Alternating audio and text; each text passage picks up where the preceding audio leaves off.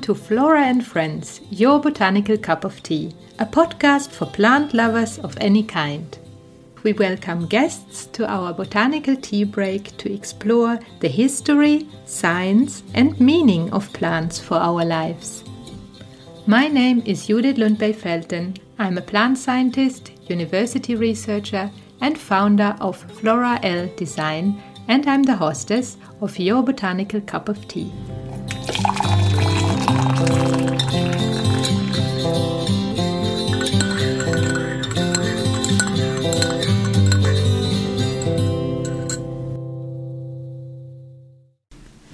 Hello to all listeners of the Flora and Friends podcast. It's wonderful that you are joining me here today for another episode on our forest series. And today, my guests are all the way from Australia.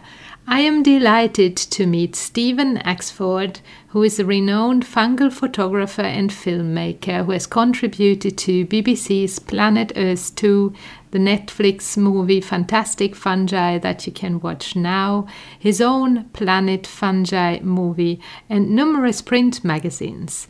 And with him is Catherine Marciniak, who is a director, writer, editor, and cinematographer who has worked with documentary filmmaking for a long time. And both Catherine and Stephen have fallen in love with each other about 10 years ago and also with fungi. And they brought them to us in the most stunning ways through their pictures in their time lapse movies that have attracted the world's eyes to the wonderful world of fungi. And in this interview, I have asked them lots of different questions, and there was so much material that I've decided to cut it into two episodes. So you're going to listen to the first part today, and in two weeks, I will release the second part. In this first episode, you will hear how Steve and Catherine discovered their passion for fungi, how they have developed ways to document fungal structures and the development of mushrooms, and how and why they have contributed to research. And in the next episode, we will then talk more about their filmmaking pro- projects, the people that they have met in different parts of the world, and also the process that it involves to make movies and the inspiration that they find for their different projects. I also want to invite you to really discover these wonderful pictures and movies that Stephen and Catherine have produced and on our blog, I have linked lots of different resources uh, to their work. So if you head over to www.flora-l.com forward slash blog, you will find all resources there. And some of them I've also shared here in the show notes to this podcast. I hope you enjoy this episode, and I say a very warm welcome to Stephen Axford and Catherine Marciniak. Welcome to the podcast. Oh, thank you. Thank you. I was wondering if you could tell me something more about you, how long you have been uh, doing photography of fungi. Well, I, I started actually as uh, studying a course in mineral technology in London. So it was more mining, geology, that sort of thing. I didn't complete the course because I'm not very good at studying, apparently. so I drifted around for a while and then got into computers just at the start. And I found that I was really good at computers. So I, I stayed there and ended up managing the software group and um, looking after large computer systems and principal engineer, I was called at one stage, and managing the group at another stage, and did very well at it. Then retired when I was about 57. Mm-hmm. I think because they paid too much, I could afford to retire. and I, I, just took up, well, about that time, um, my partner at that time died of breast cancer. Mm. And I got a, a major disease and had to go through the recovery of that. And was really looking for something to do, and I, I found that I really liked going out into the out into nature, what we call out in the bush in Australia, and just wandering around. And I, on impulse, I bought a digital camera in 2000. Just a tiny little thing. I think it was oh, 1024 pixels by 768, the size of a an old computer screen, tiny by modern standards. And I found I really liked this camera. I'd never, I'd had cameras before, but I was never any good at them. Film cameras were always a bit beyond me. You know, taking a picture and then waiting for days or weeks to get it developed wasn't my style, I don't think. So I started taking photographs and then I retired and I was taking more and more photographs and found fungi. Mm-hmm. So I started taking photographs of these beautiful little things that I found in the forest. And it gave me a really good excuse to stop and become absorbed in the forest and to start to understand what was going on. I also have a passion for being in nature and have been a keen walker since I was very young. And interestingly, when I go back and look at some of the photographs that I took when I was very young, there are mushrooms there. and even when I was at art college, I did etching and I have a whole landscape that's based on mushrooms. It's bizarre. I think Steve and I were just destined to meet. And um, so, yeah, so, so we've combined our skills basically. You know, I'm the filmmaker in the team, and Steve is the photographer in the team. Although we both do a little bit of both, so we cross over. But um, you know, we just both have this passion for the natural world and for science and for fungi and and for communicating, and so we've blended that all together.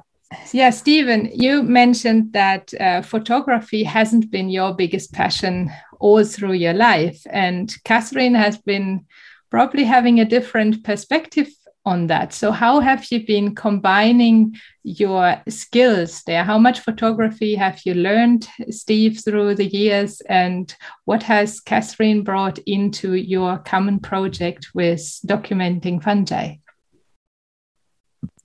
Well, uh, I started photography about 2000 and it gradually built up and I bought better cameras progressively and um, I met Catherine 2011 where I was already taking photographs but no one had really discovered me if you if you like so I, I was just taking photographs and I was putting the pictures on the internet by this stage just because I well, if you take photographs, you like people to see them.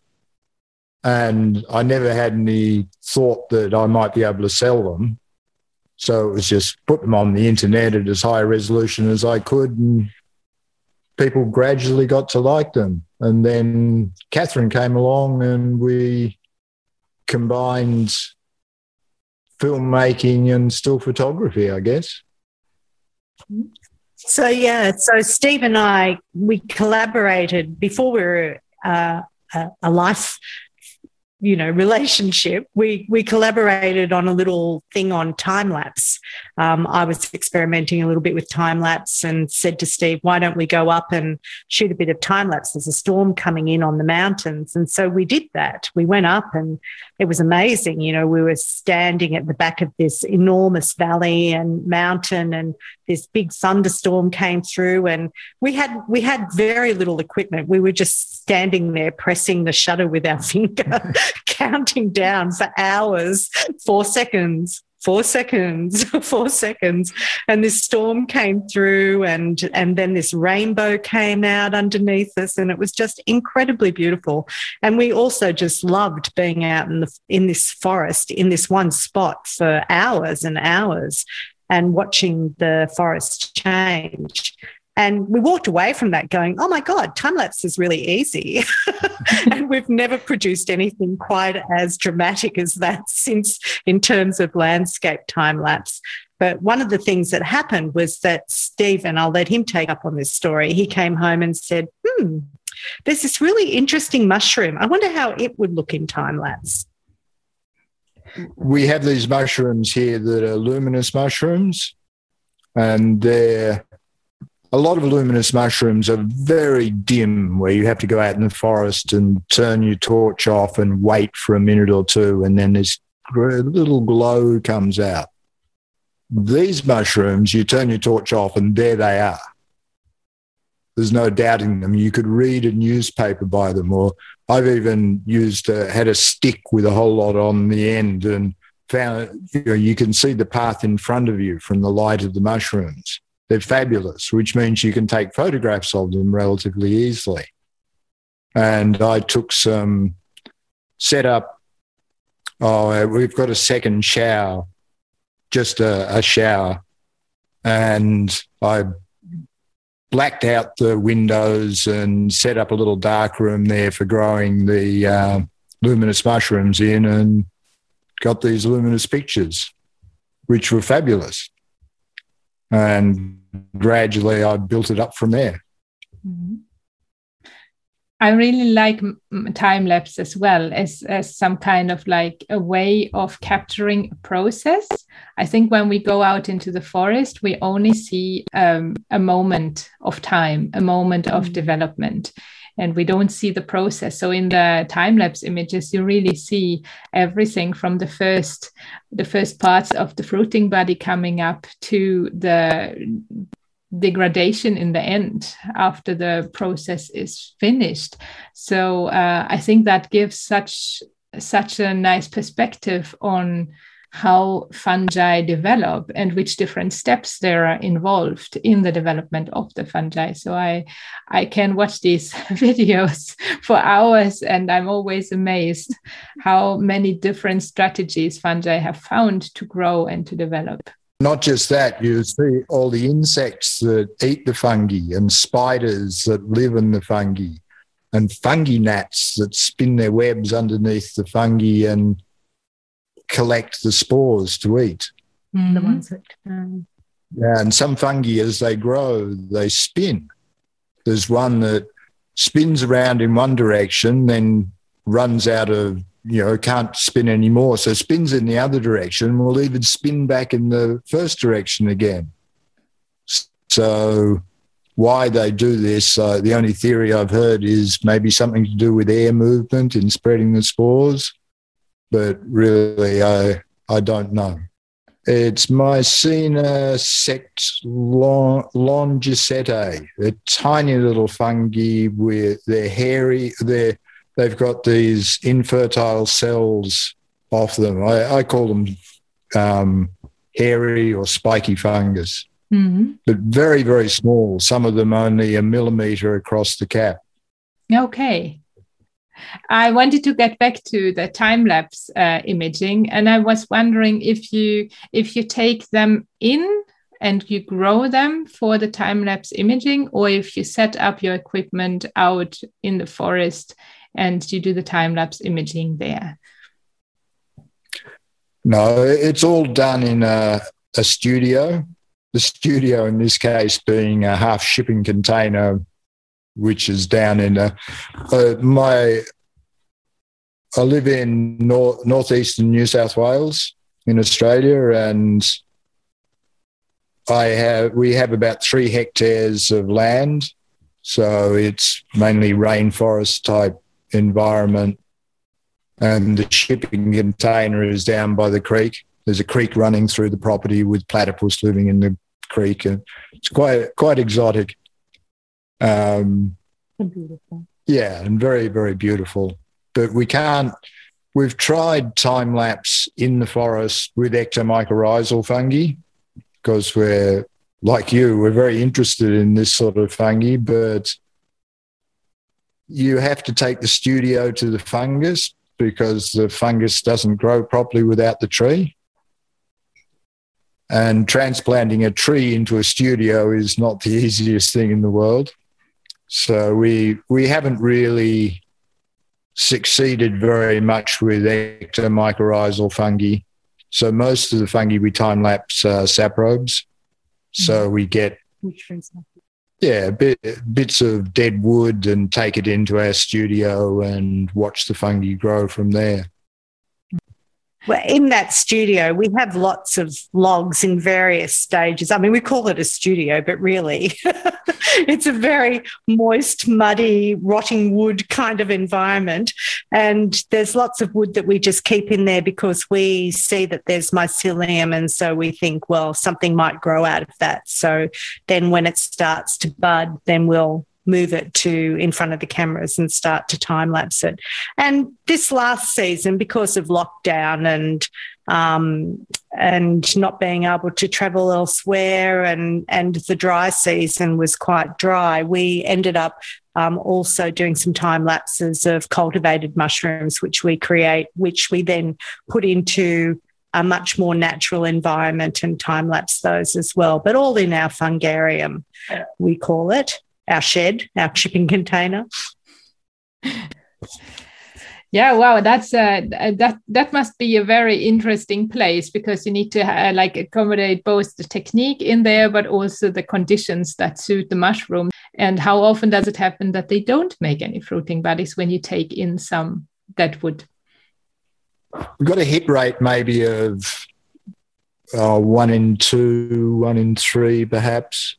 So we're I usually take in bits of wood that have um, mushrooms just starting, preferably in the, just in the button phase, and then I can watch them growing in the in our fungarium. And after they've grown, I usually keep the bits of wood to one side, and quite often there'll be more. Another crop of mushrooms come out of the same piece of wood so the the mushrooms, it's all very opportunistic. Like certain weather conditions, it's not a climate controlled shed or anything like this. Nothing fancy. So whatever the conditions outside are, they're approximately the same in the shed. And certain conditions suit certain types of mushrooms. So we'll go through maybe several weeks or a month where it's similar types of mushrooms coming up, and then the temperature will get a bit hotter, maybe, or later in the year, and then you'll get different sorts of mushrooms coming up. Mm-hmm. And the mushrooms, you know, the you have to take a photograph maybe every at the fastest every three minutes and the slowest every half hour. Okay. And the mushrooms can take anything from oh, like some of the Coprinus will be up and collapsed within the day. Well, some of the stinkhorns, they just come out in you know a matter of hours and then start to collapse.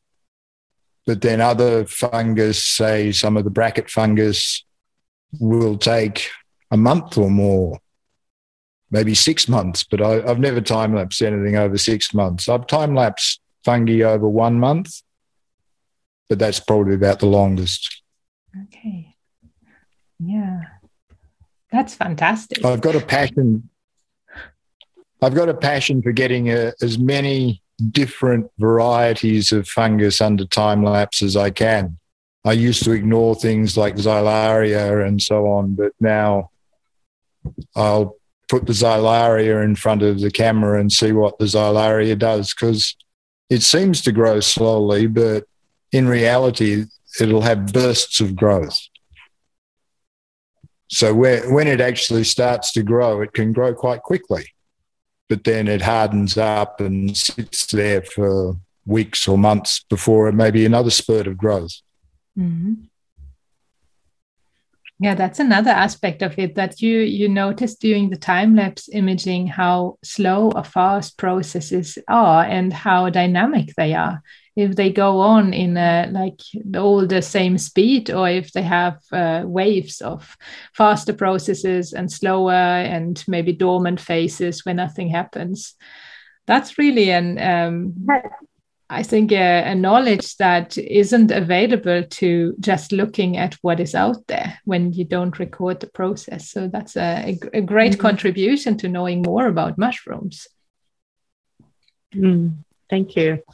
And, and it is one of the things that the mycologists that we collaborate with talk to us about because for them, one, there's so few of them in Australia anyway that getting out into the field is something that they only do once or twice a year. And then, as you said before, that when they're in the field, they're just seeing a moment in time. And the time lapses have revealed so much more to them. And um, and information that you can't get any other way other than, I mean, you can't sit in the forest and watch a mushroom grow. So even for us, I mean, it's absolutely magical. Steve will go down and collect the cards in the morning from the cameras, bring them up and, you know, process where the time lapses are at every morning and it's like magic. You get to see what the fungus has done in the last 24 hours and and often it's incredibly unpredictable. You know even xylaria you know xylaria is a fungus that you know some people call them um, some look like dead man's fingers. They're like black and or black and yellow striped and or, or very very skinny little sticks sticking up.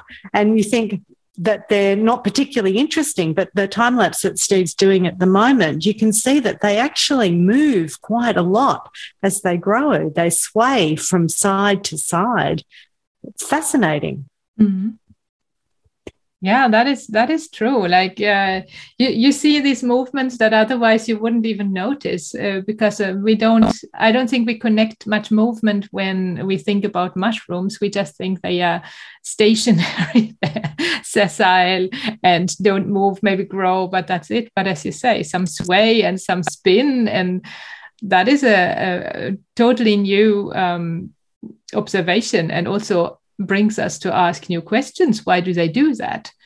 And how do they like mm-hmm. why do they grow slower and why do they grow more quickly at certain times? Is there more nutrients available? Do they undergo any kind of like a circadian rhythm or some kind of other uh, rhythm which we don't know even yet? So that is a uh, fantastic fantastic processes that you have been revealing with the with the time lapse imaging maybe one question to to for me is i wonder how did you learn about fungi and how did you learn to identify them? And how how comfortable do you feel today when you go out in the forest to know exactly what kind of fungi they are? Because i can honestly admit i know the fungi that i'm working with and uh, but i'm not so good in identifying fungi in the forest. I know a few edible ones here and basically that's that's it. And i find it challenging to remember all the names um, if i don't really interact with the material. Now you interact with the material much more because you observe them for such a long time as well. But uh, i was wondering when it comes to the the naming and the taxonomy of the fungi how did you learn all that? Well i suppose i've been doing it now for 15, 20 years. So, as you say, you become the the ones you're working with and you see all the time. You gradually get to understand these unpronounceable Latin names, and I, am even becoming. Uh, I wouldn't say good at Latin, but becoming passable at understanding how the structure of them is made up. But uh, I'm not a I'm not a taxonomist, and I, I don't look at mushrooms in terms of uh, this has got this features and that feature, and therefore it must be a Cortinarius or something like that. I, I just recognise the mushrooms that I know, and often they're identified by other people. I'll, I'll put pictures of them on the internet, and people will identify them for me. It's one of the big advantages of taking good photographs that people notice the photographs and mycologists will then come along and say, uh, this will be this. And I, I've generated some really good arguments over the, the years with people saying this is this and someone else saying, no, no, no, it's not. And I'll let them argue it out and they come to an agreement. They can tell me what it is then. And we're, we we've also been really, really lucky because we've been invited to other places in the world to document fungi where we've had fantastic mycologists with us who are such good taxonomists, and we've learnt so much from them as well. So that's been a real bonus in our and and a real growth in our knowledge is doing that. Mm-hmm. When you when you go out in Australia into the woods, do you look for something specific or do you look for anything that may be there? Look for anything that may be there. Not, you know, there's so many of the mushrooms here that we're not sure of what they are. That, know, I, I've sent off some for um, DNA sequencing. And I think I, I sent off three or four together, one of which I was pretty certain what it was. Another one I thought, no idea, must be a new species. And the others were similar. And the answers I got back, the one that I thought was a new species turned out to be just a species already known. The one I thought was uh, definitely a particular species was nothing of the sort and was came back with a whole lot of question marks on it. So, you know, you can go out in the forest and you can think you know something, or the guidebook will, or the um, field guide will tell you that it is something, and it's not at all. Mm-hmm. That someone's just had a look at it and said, "Oh, that looks like that," and then afterwards, everyone said it's this particular species, whereas really, it's it's quite possibly not. I think one of the things that we do when we go into the forest, besides just looking for what's what's there, I mean, documenting what's there, is it's the beauty and and the science together that really inspire us. So if something's really beautiful, we'll just document it, even if Steve's documented it a million one times before. If it's a beautiful specimen, it ends up on on the internet. um, but it's also the science. I mean, you know, the more we learn, the more we just become obsessed with how fungi um, exists within an ecosystem and plays such an important role. So often we'll document a specimen that has some element about it that speaks to those bigger themes of um, the role that fungi plays on the planet. Mm.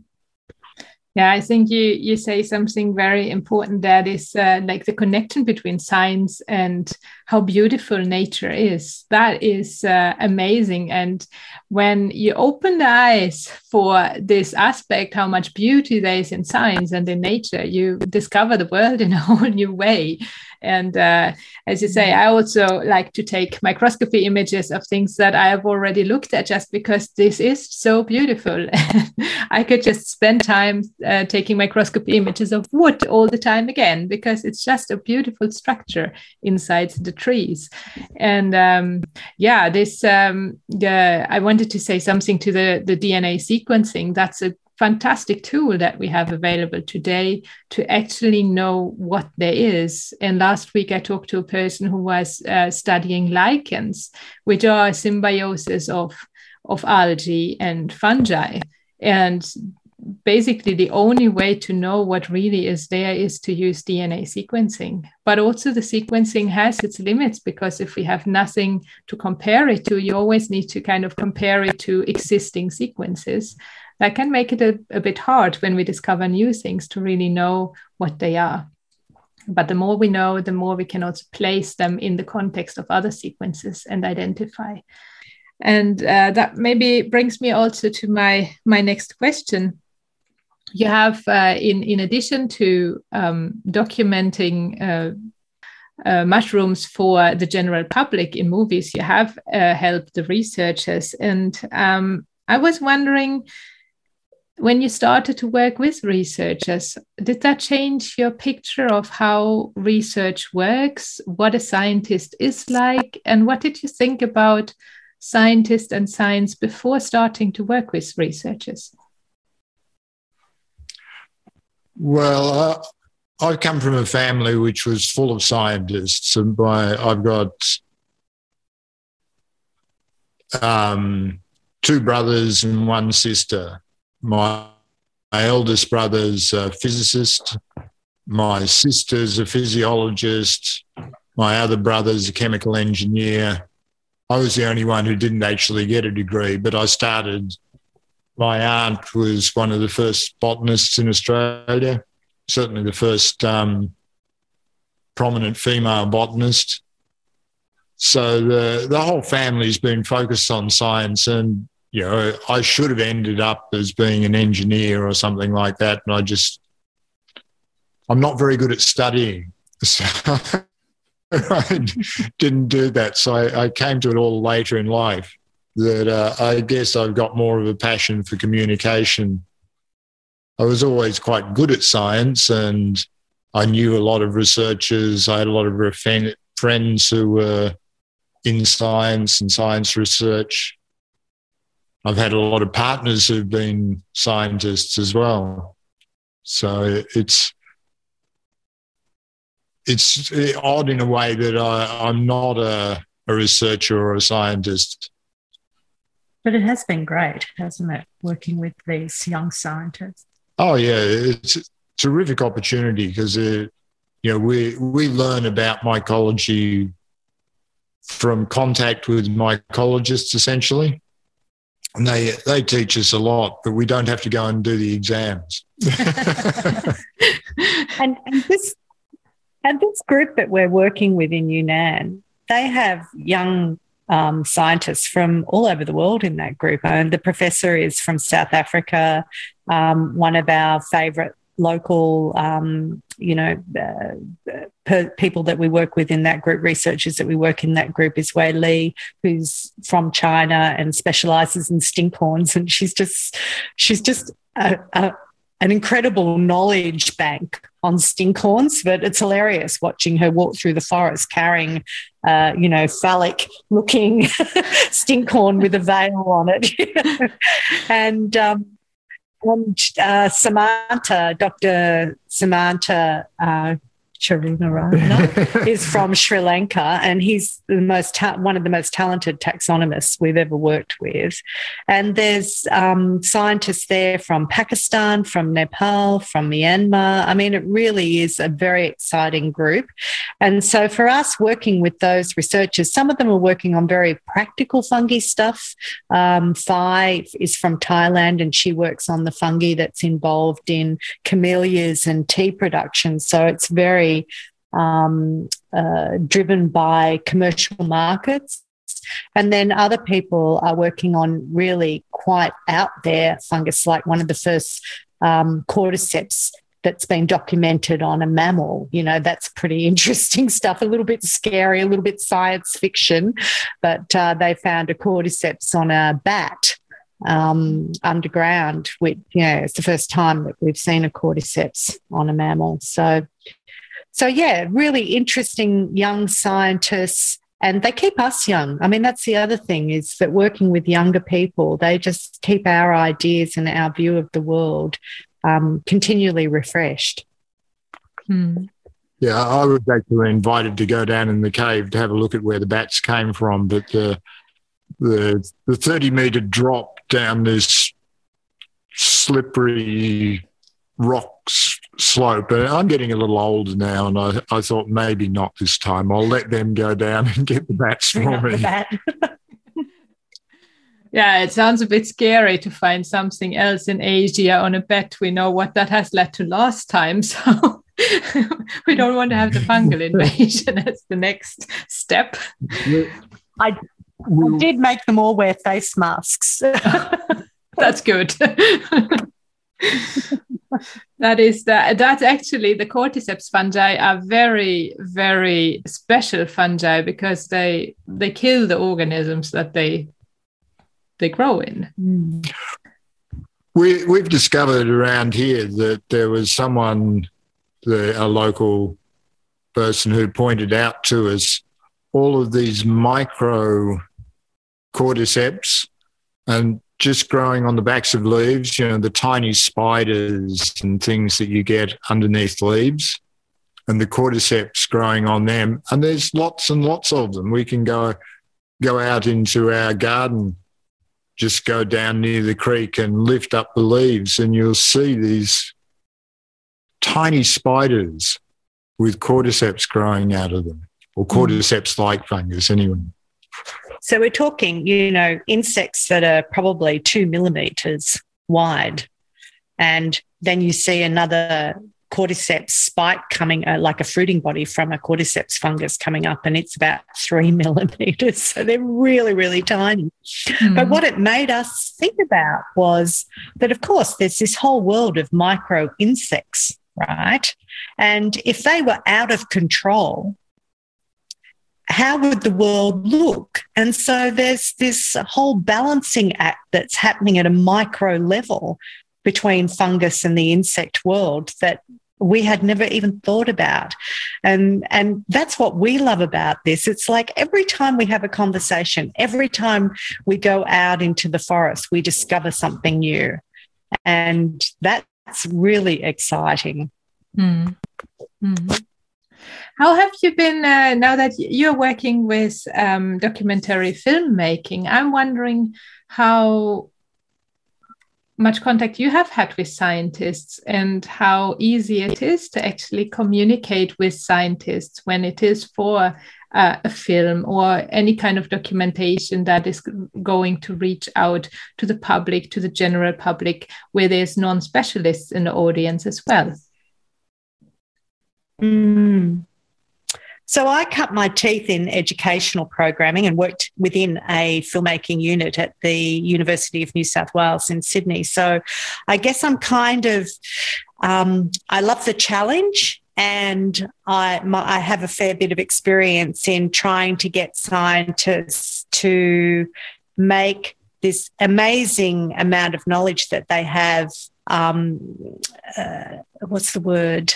Um, palatable or or communicable to the general public and and also i guess you know i i'm totally into what drives people what inspires people so that's the other space that i go to with scientists is to get them to communicate what it is that they love about their field of study what what ignites their passion about it.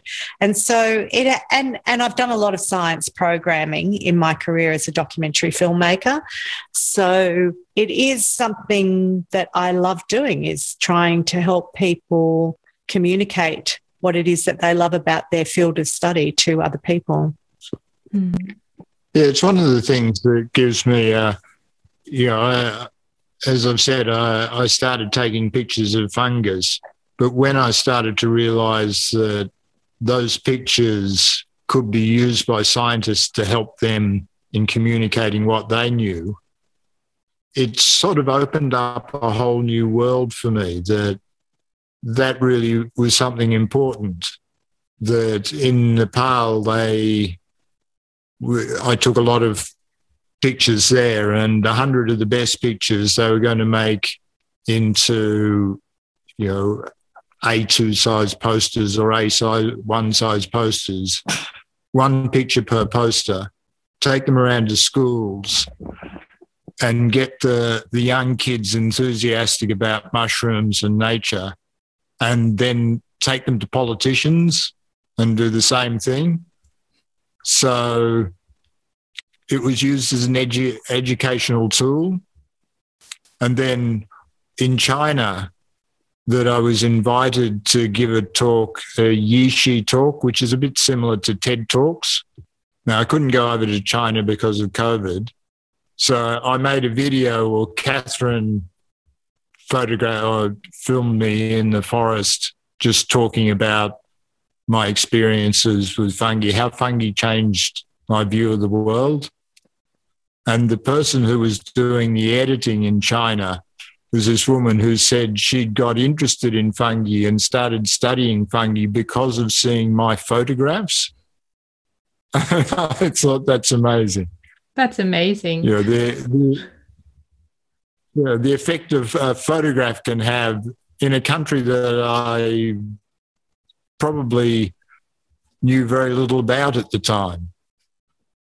Mm-hmm it's really is. uh, you you notice that all the work that you have done that started from something that was beautiful and fun had a very deep purpose for yourself, but also it had a meaning for other people because you open other people's eyes for the nature and the values in nature and the beauty and why we need to protect these. So uh, that's um, a big contribution to the world, especially today, where um, we need to be aware what is around us and make sure that we don't destroy it before we even have discovered it, what there is. Yeah. I think it's an example that, you know, um, one person who really inspires both of us is David Attenborough. And I think that that was where he started was he was in love with the natural world and he decided to show people the beauty of the natural world in the hope that they would fall in love with it and want to protect it. And I think that that, you know, we've learned from his example, his inspiration, and that is what really does inspire us as well. That if people and and certainly that example Steve gave about the children in Nepal is that you know they want those children to fall in love with the beauty of the forest so that they want to protect it. I hope you have enjoyed this episode. And if you did so, please share it. And if you're listening from a platform where you can leave a review or ranking, I would be delighted to get a five star review from you. This will help the podcast to be found and make even more people aware of how wonderful nature around us is. If you would like to be updated on future episodes, subscribe to us on YouTube, Apple, Spotify, or Google Podcast, or whatever your favorite podcast provider is. Or register for our newsletter at www.flora-l.com. I wish you a wonderful day or night wherever you are, and I hope you tune back in here in two weeks for the second part of my interview with Stephen and Catherine. Thank you and goodbye.